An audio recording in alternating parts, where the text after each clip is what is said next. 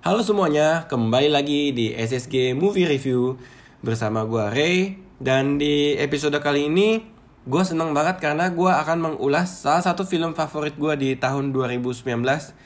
Siapa lagi kalau bukan film Spider-Man Far From Home. Seperti biasa, gue akan mempersiapkan diri kalian untuk mempersiapkan diri terlebih dahulu, karena gue akan memulai uh, podcast ulasan film Spider-Man Far From Home setelah yang satu ini. Jadi jangan kemana-mana, jangan ganti podcast dulu. Jadi tungguin ya.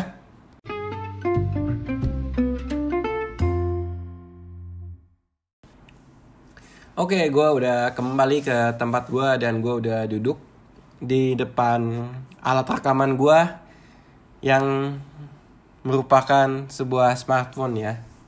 Bukan peralatan rekaman secanggih podcaster-podcaster kekinian yang ada saat ini. Ada mikrofon, ada headset, segala macam. Enggak, gue masih sederhana lah pakai handphone. Jadi ya mohon maaf kalau misalkan kualitas suaranya tuh belum sebagus kualitas suara mereka. Yuk kita langsung mulai aja yuk. um, Gue akan membacakan bintang-bintangnya dulu kali ya, karena bintangnya tuh lumayan banyak nih di sini, supaya kita saling mengingatkan satu sama lain di film Spider-Man Homecoming dan sekarang Spider-Man Far From Home. Castingnya siapa aja sih?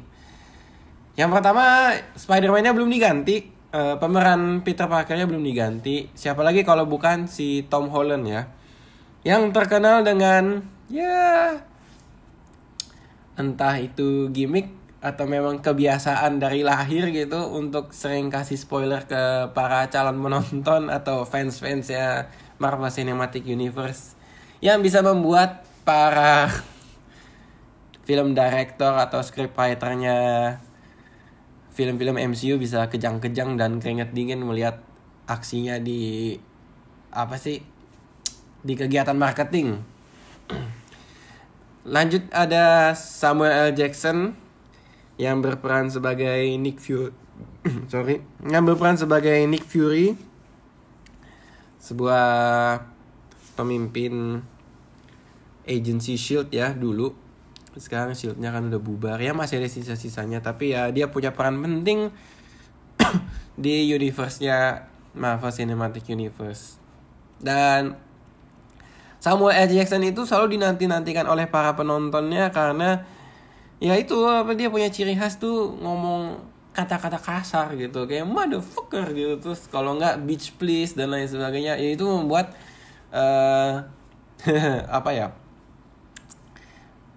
film-filmnya Marvel Cinematic Universe tuh punya karakter yang tegang dan serius tapi bisa dibawakan secara komedi. Lalu selanjutnya ada sesosok baru di film uh, apa maksudnya di dunia perfilman M C U.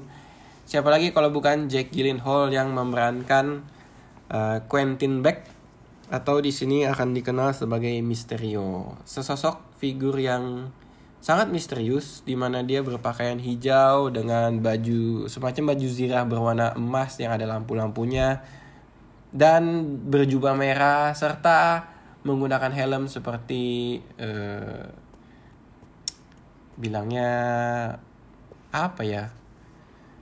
Gelas akuariumnya peliharaan ikan kali ya, yang bulut-bulut gitu dibalik tapi dipakai.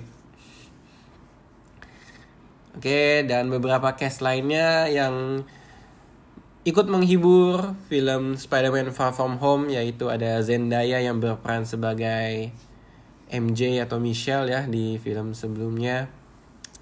Lalu ada Jacob Batalon yang berperan sebagai Ned, atau salah satu sahabat dari Peter Parker di sekolahnya. Lalu ada juga Jon Favreau yang berperan sebagai Happy Hogan, yang dulunya merupakan Head of Security-nya Tony Stark atau di Stark Industry. Dan ada Marisa Tomei yang memerankan uh, Bibi Aunt eh Bibi May atau Aunt May, Aunt May Parker. Film ini masih disutradarai oleh Jon Watts atau sutradara di film pertamanya ya, yaitu Spider-Man uh, Homecoming. Dan Jon Watts di sini terlihat sangat lebih kece, lebih berani, lebih intens Dan lebih keren lah filmnya di sini, action-actionnya, ceritanya juga lebih menarik, twist-twistnya dapet dan lain sebagainya. Sebenarnya apa yang terjadi sih di film Spider-Man Far From Home? Yang terjadi itu adalah uh, film ini menceritakan dimana uh, pasca kejadian Avengers Endgame, dunia itu sedang menyesuaikan dirinya kembali.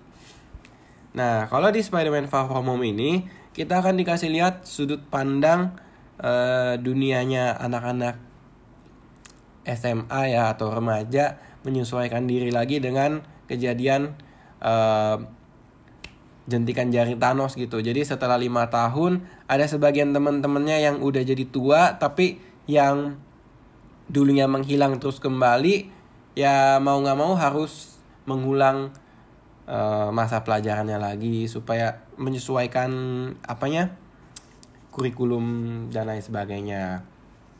Nah, kelamaan di situ gue, sorry. Jadi anak-anak S M U ini nih, uh, tempat si Peter Parker sekolah, hendak melakukan perjalanan uh, field trip atau road trip gitu ya, ke Eropa. Jadi nanti di situ datang ke beberapa negara di Eropa, misalkan seperti uh, Italia gitu ya, Venice. Ih, Italia, Venice kan dia. Iya bener. uh-uh.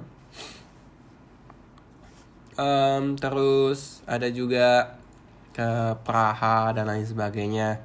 Nah, pada saat tanda kutip berlibur, ternyata si Peter ini tidak bisa lepas dari tanggung jawabnya sebagai Spider-Man untuk melindungi dunia. Karena apa? Karena pada saat dia berlibur, tentu saja ada kegilaan-kegilaan yang mengikuti dirinya, yaitu dengan kemunculan makhluk The Elementals serta kehadiran Mysterio yang sangat misterius. Dan di situ dia juga didampingi oleh Nick Fury yang membantu Spider-Man untuk mengupas apa yang sebenarnya terjadi di dalam film ini. Singkatnya begitu. Dan gue tidak bisa share banyak-banyak nih karena film ini kan baru tayang di Indonesia tanggal tiga Juli. Gue yakin antusiasme para penontonnya banyak, jadi gak mungkin kan gue udah spoiler di awal. Gue akan bikin episode podcast uh, lainnya yang barangkali mengandung lebih banyak spoiler, dan kita sebagai semacam bahas-bahas lagi deh ya spoilernya di episode yang selanjutnya. Yang kali ini gue tahan dulu spoilernya supaya kalian gak kebocoran ini itu. Tapi tenang, gue masih bisa memaparkan beberapa nilai plus dan nilai min dari film ini. Oke, kita lanjut.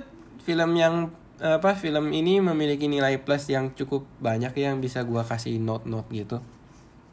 Yang pertama, gue seneng banget sama film ini karena kemasan ceritanya itu merupakan e, cerita kehidupan seorang remaja yang dibalut sebagai superhero gitu. Jadi kesana ini tuh film romance komedi teenager yang kebetulan tokoh utamanya seorang superhero, bukan sebaliknya, superhero yang ada bumbu-bumbu cerita remaja dan cerita romansa remaja. Enggak, jadi ini dia teenager dibalut dengan superhero. Karena apa? Karena di sini tuh eh, ada balance di antara kehidupan remaja Peter Parker dengan dia harus beraksi sebagai Spider-Man. Film ini tuh mengisahkan kan si Peter Parker tuh sa- uh, saat dia pergi berlibur, dia tuh lagi mau menyatakan uh, bahwa dia suka sama si M J. Tapi ya setiap kali dia merencanakan atau melakukan pergerakan untuk mendekatkan hatinya ke M J, ceilah gitu amat. Pasti ada ada tuh kayak uh, obstacle-obstacle atau rintangan-rintangan yang ya gue gak bisa nih, gue mesti jadi Spider-Man dulu, mesti bantuin ini, bantuin itu, dan lain sebagainya. Jadi kayak bikin penontonnya tuh gregetan gitu ketika kita lihat, ya, ya, ya, ya, ya, ya, dia mesti jadi Spider-Man gitu. Tapi pas lagi Spider-Man, aksinya seru, jadi kita juga ikutan tegang gitu. Dan poin plus yang kedua dari film ini adalah bagaimana pendalaman karakter atau penggalian karakter-karakter di film ini tuh ya relatable dengan sifat-sifat anak-anak remaja tuh masa kini gitu. Jadi kalian tuh kalau nonton bisa lihat gestur-gestur kayak uh, anak-anak zaman sekarang kan suka bikin vlog.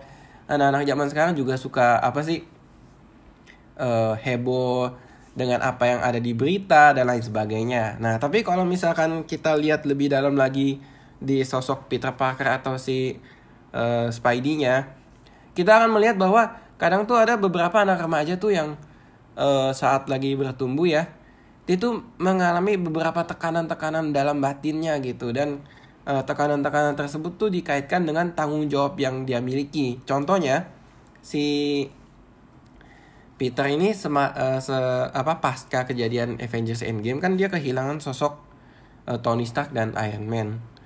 Nah, pada saat dia menjadi Spider-Man tuh kayak uh, di awal film, ya ini di trailer juga ada, ditanya-tanya kamu akan menjadi Iron Man selanjutnya atau gimana gitu. Dan sebenarnya hal-hal seperti itu tuh membuat seorang Peter Parker ini stres berat gitu.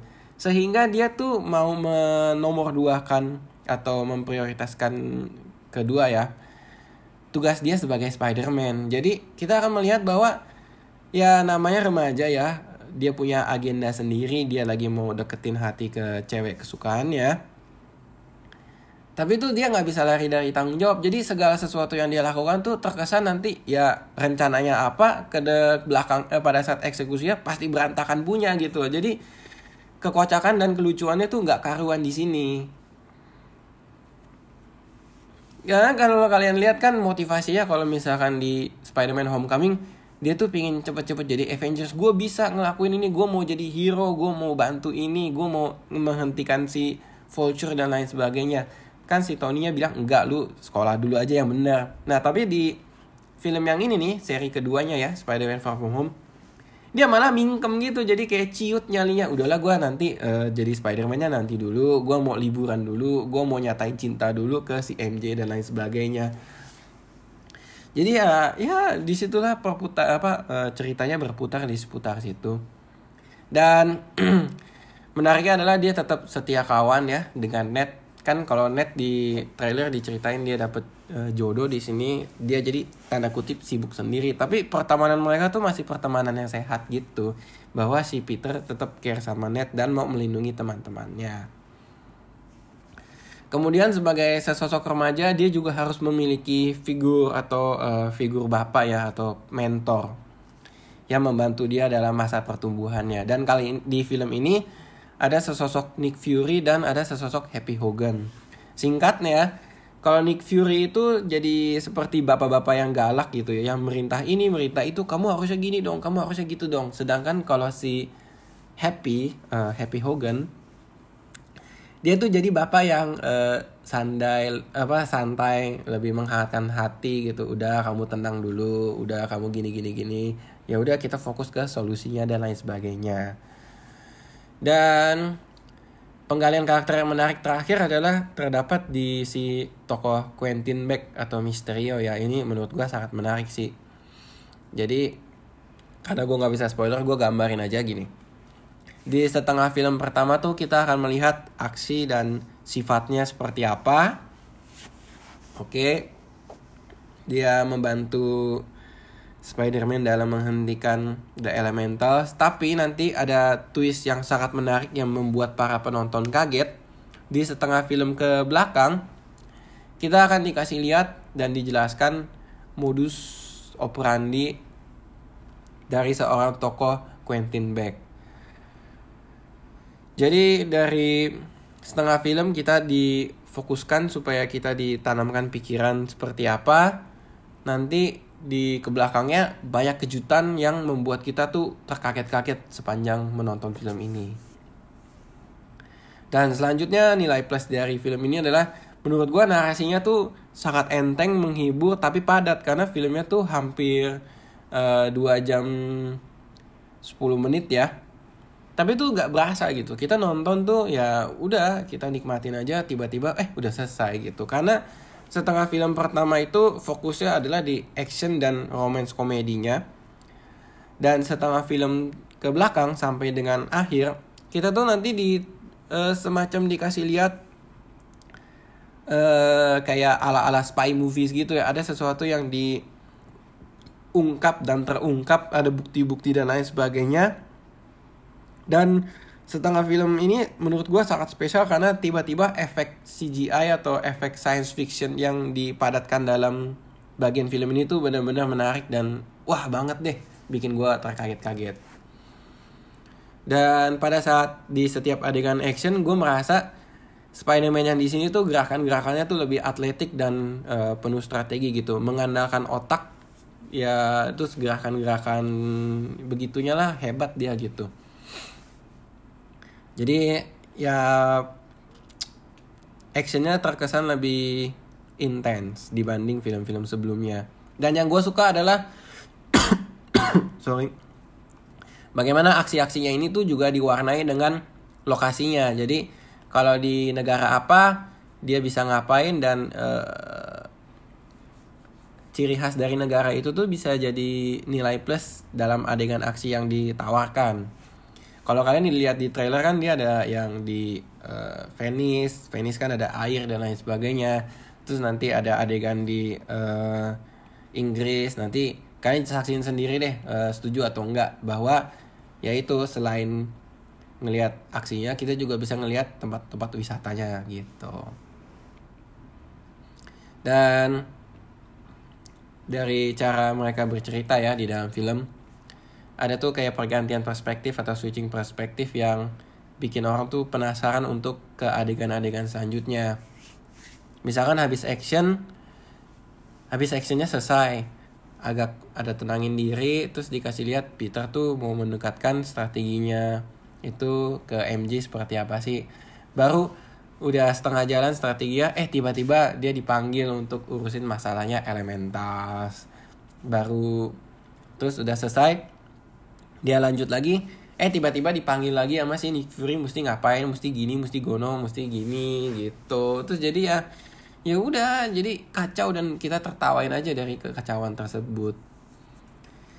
Dan gue iya gue merasa pada saat adegan romansnya belum tuntas, kita disuguhin sama adegan aksi, terus dibalikin lagi ke adegan romansnya, adegan drama gitu. Oke, lanjut ya. Itu tadi terkait dengan cara mereka bercerita dan uh, latarnya si negara-negara yang dikunjungin. Yang keempat barangkali nilai plus yang terakhir untuk saat ini ya, untuk di episode tanpa spoiler. Gue merasa sangat senang dengan film ini karena lagi-lagi mereka masih punya detail dan gestur-gestur uh, nostalgia dari film-film M C U yang sudah pernah tayang di masa lalu sejak dua ribu delapan loh. Dan pastinya gestur-gestur ini bisa membuat para penonton yang kebetulan fansnya Marvel Cinematic Universe tuh terkaget-kaget gitu. Kayak contoh misalkan kalau kalian lihat di trailer ya teman-teman, di trailer yang keberapa? Ya yang keberapa karena ya itulah Sony Pictures itu selalu banyak menampilkan trailer gitu. Mereka tuh duitnya kayaknya gak ada habisnya. Jadi kalau tayangin trailer ya udah banyak T V spot segala macem gitu. Dan di salah satu trailer tuh ada adegan dimana dia kan lagi kayak bikin bajunya yang paling baru, entah baju yang mana ya. Tapi pada saat dia bikin uh, bajunya yang baru tuh, dia kayak punya gesture yang menurut gue mirip sama di film Iron Man satu ketika Tony Stark menciptakan bajunya yang terbaru di film satu ya. Jadi ya menurut gue wah menarik nih, dimana dia yaudah kita kasih lihat gitu di awal film kan dikasih tahu oh, Spider-Man nanti akan menjadi pengganti Iron Man. Padahal dan itu nanti di padahal di dari film ini kostumnya aja nggak terlalu techy gitu, nggak terlalu futuristik seperti si Iron Man gitu loh. Tapi nanti tetap dikasih lihat bahwa ada gestur merakit baju barunya tuh mirip sama Iron Man satu. Dan sebenarnya kita lanjut ya. Dan sebenarnya di film ini tuh ya, kalau dibilang filmnya punya kekurangan pasti, dan kekurangannya ya kadang subjektif gitu. Kayak contohnya menurut gue kekurangannya adalah ada beberapa adegan di trailer yang tidak muncul, yang menurut gue sebenarnya kalau dimunculin itu nggak masalah di dalam film gitu, itu malah menambah adegan aksinya. Tapi entah kenapa ya sama dia di cut aja gitu. Ada beberapa yang menurut gue oh ini nggak muncul, terus ada uh, interaksi dengan tokoh lain mana yang nggak dimunculin, ya mungkin karena itu tidak terlalu relevan dengan apa yang sebenarnya terjadi dalam film. Itu satu, uh, ada beberapa adegan trailer yang nggak muncul di film. Tapi yang kedua nih, gue merasa agak gregetan dengan beberapa karakter yang di dalam film tuh terkesan polos gitu. Jadi sebenarnya kalau gue di dalam film itu kejadian, gue udah pasti tuh udah mulai merasa curiga. Tapi tuh ada beberapa tokoh yang di dalam film tuh nggak sama sekali gitu. Serangkaian kejadian yang terjadi dengan mereka, mereka kayak nggak ada curiga ya sama sekali. Udah santai-santai aja. Oh ya, kita kan lagi liburan, seneng-seneng dong gitu. Jadi ya, aduh kenapa sih begini banget? Tapi gue mikir lagi, ya udahlah ini namanya film, eh, pasti ada adegan bodohnya. Ya udahlah. Let's have, apa jadinya ya udah ini buat fun-fun aja filmnya, nggak usah terlalu serius banget gitu. Tapi ya itu, ih gregetan banget, kenapa lu pada nggak nyadar gitu. Dah, itu aja yang bisa gue share dari gue terkait plus dan min. Sekarang kita lanjut ke fakta. Ada satu fakta yang cukup menarik yang gue temukan. Sorry. Jadi di film ini kita ketambahan satu sosok guru yang ikutan uh, di liburannya si Spider-Man ya. Yang diperankan oleh seorang komedian bernama J B. Smoove. Nah, gini teman-teman. Sebenarnya si J B. Smoove ini... Um, oh sorry, gue mundur sedikit dulu. Kalau kalian perhatiin si filmnya Spider-Man Homecoming dan Far From Home ya, dia itu bekerja sama dengan salah satu merek mobil ternama di dunia. Siapa lagi kalau bukan merek uh, Audi yang logonya tuh lingkaran-lingkaran gitu loh. Nah, biasanya kalau si Audi ini bekerja sama-sama film kayak begini, dia tuh minta tolong dibikinin iklan yang ada superhero-nya. Kali ini ya Spider-Man-nya tuh berinteraksi dengan mobil Audi lah. Nah, di film Spider-Man Homecoming, sebenarnya J B. Smoove itu pernah menjadi bintang iklannya. Kalau kalian pernah ingat atau pernah lihat gitu, salah satu iklannya adalah si Peter Parker ini lagi mau bikin surat izin mengemudi. Jadi dia datengin kayak tempatnya gitu. Terus tiba-tiba ada pengawasnya yang keluar, panggil namanya dia. Nah, pengawasnya itu tuh si J B. Smoove. Terus dia mereka naik mobil bareng, terus disuruh ngapain di dalam mobil. Terus dinilai. Nah, si inilah si pengawasnya ini yang bernama, yang aktornya bernama J B. Smoove ini ternyata di film ini main gitu. Jadi pada saat gua nonton ya di awal film tuh gue kayak penasaran, gue kayaknya pernah lihat nih muka nih orang dah di mana ya. Terus kayak gue ingat-ingat lagi ingat-ingat lagi oh iya ini di film apa iklannya mobil Audi nih, gue cek ternyata bener gitu, kayak ini si J B. Smoove nih gitu. Lucunya adalah, jadi ya kan berarti dia main iklan dulu. Nah, mungkin acting di iklannya memuaskan, jadi dipanggil lah dia bermain film ini. Tapi kan kayak yang menarik, si Peternya masa gak nyadar sih, eh kayaknya ini yang dulu ngawasin gue bikin SIM deh, atau bukan ya, ah tahu deh gitu. Ya itu dari fakta menarik, dan kita ke sesi terakhir dari podcast ini, yaitu moral ya. Intinya moralnya yang bisa gue share saat ini, yang tidak spoiler adalah, ketika kita sebagai remaja, kadang kita memiliki tekanan bahwa oh kamu mau jadi suksesornya si ini dan lain sebagainya. Tapi yang paling penting adalah kita harusnya tuh percaya kepada diri kita sendiri dulu, dan menjadi diri kita sendiri apa adanya. Perkara kita menggantikan dia atau tidak itu urusan belakangan, tapi bagaimana kita mendevelop kemampuan dan kelebihan dari kita sendiri dulu, tanpa harus takut dengan omongan-omongan orang lain. Asik, keren ya moralnya. Ya udah, sekian dari gua. Udah dua puluh menitan, gua rasa cukup. Um, bagi yang mau nonton, jangan lupa untuk tetap duduk di kursi bioskop kalian masing-masing sampai dengan kredit paling akhir, karena dua kredit yang ada di dalam film ini itu penuh kejutan dan bisa bikin mulut kalian tuh menganga lah pokoknya. Oke? Okay?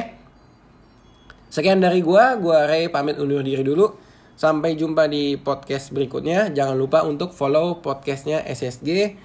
Dan jadilah penonton yang bijak dan tidak buang sampah sembarangan yang di dalam bioskop. Sampai jumpa. Dadah.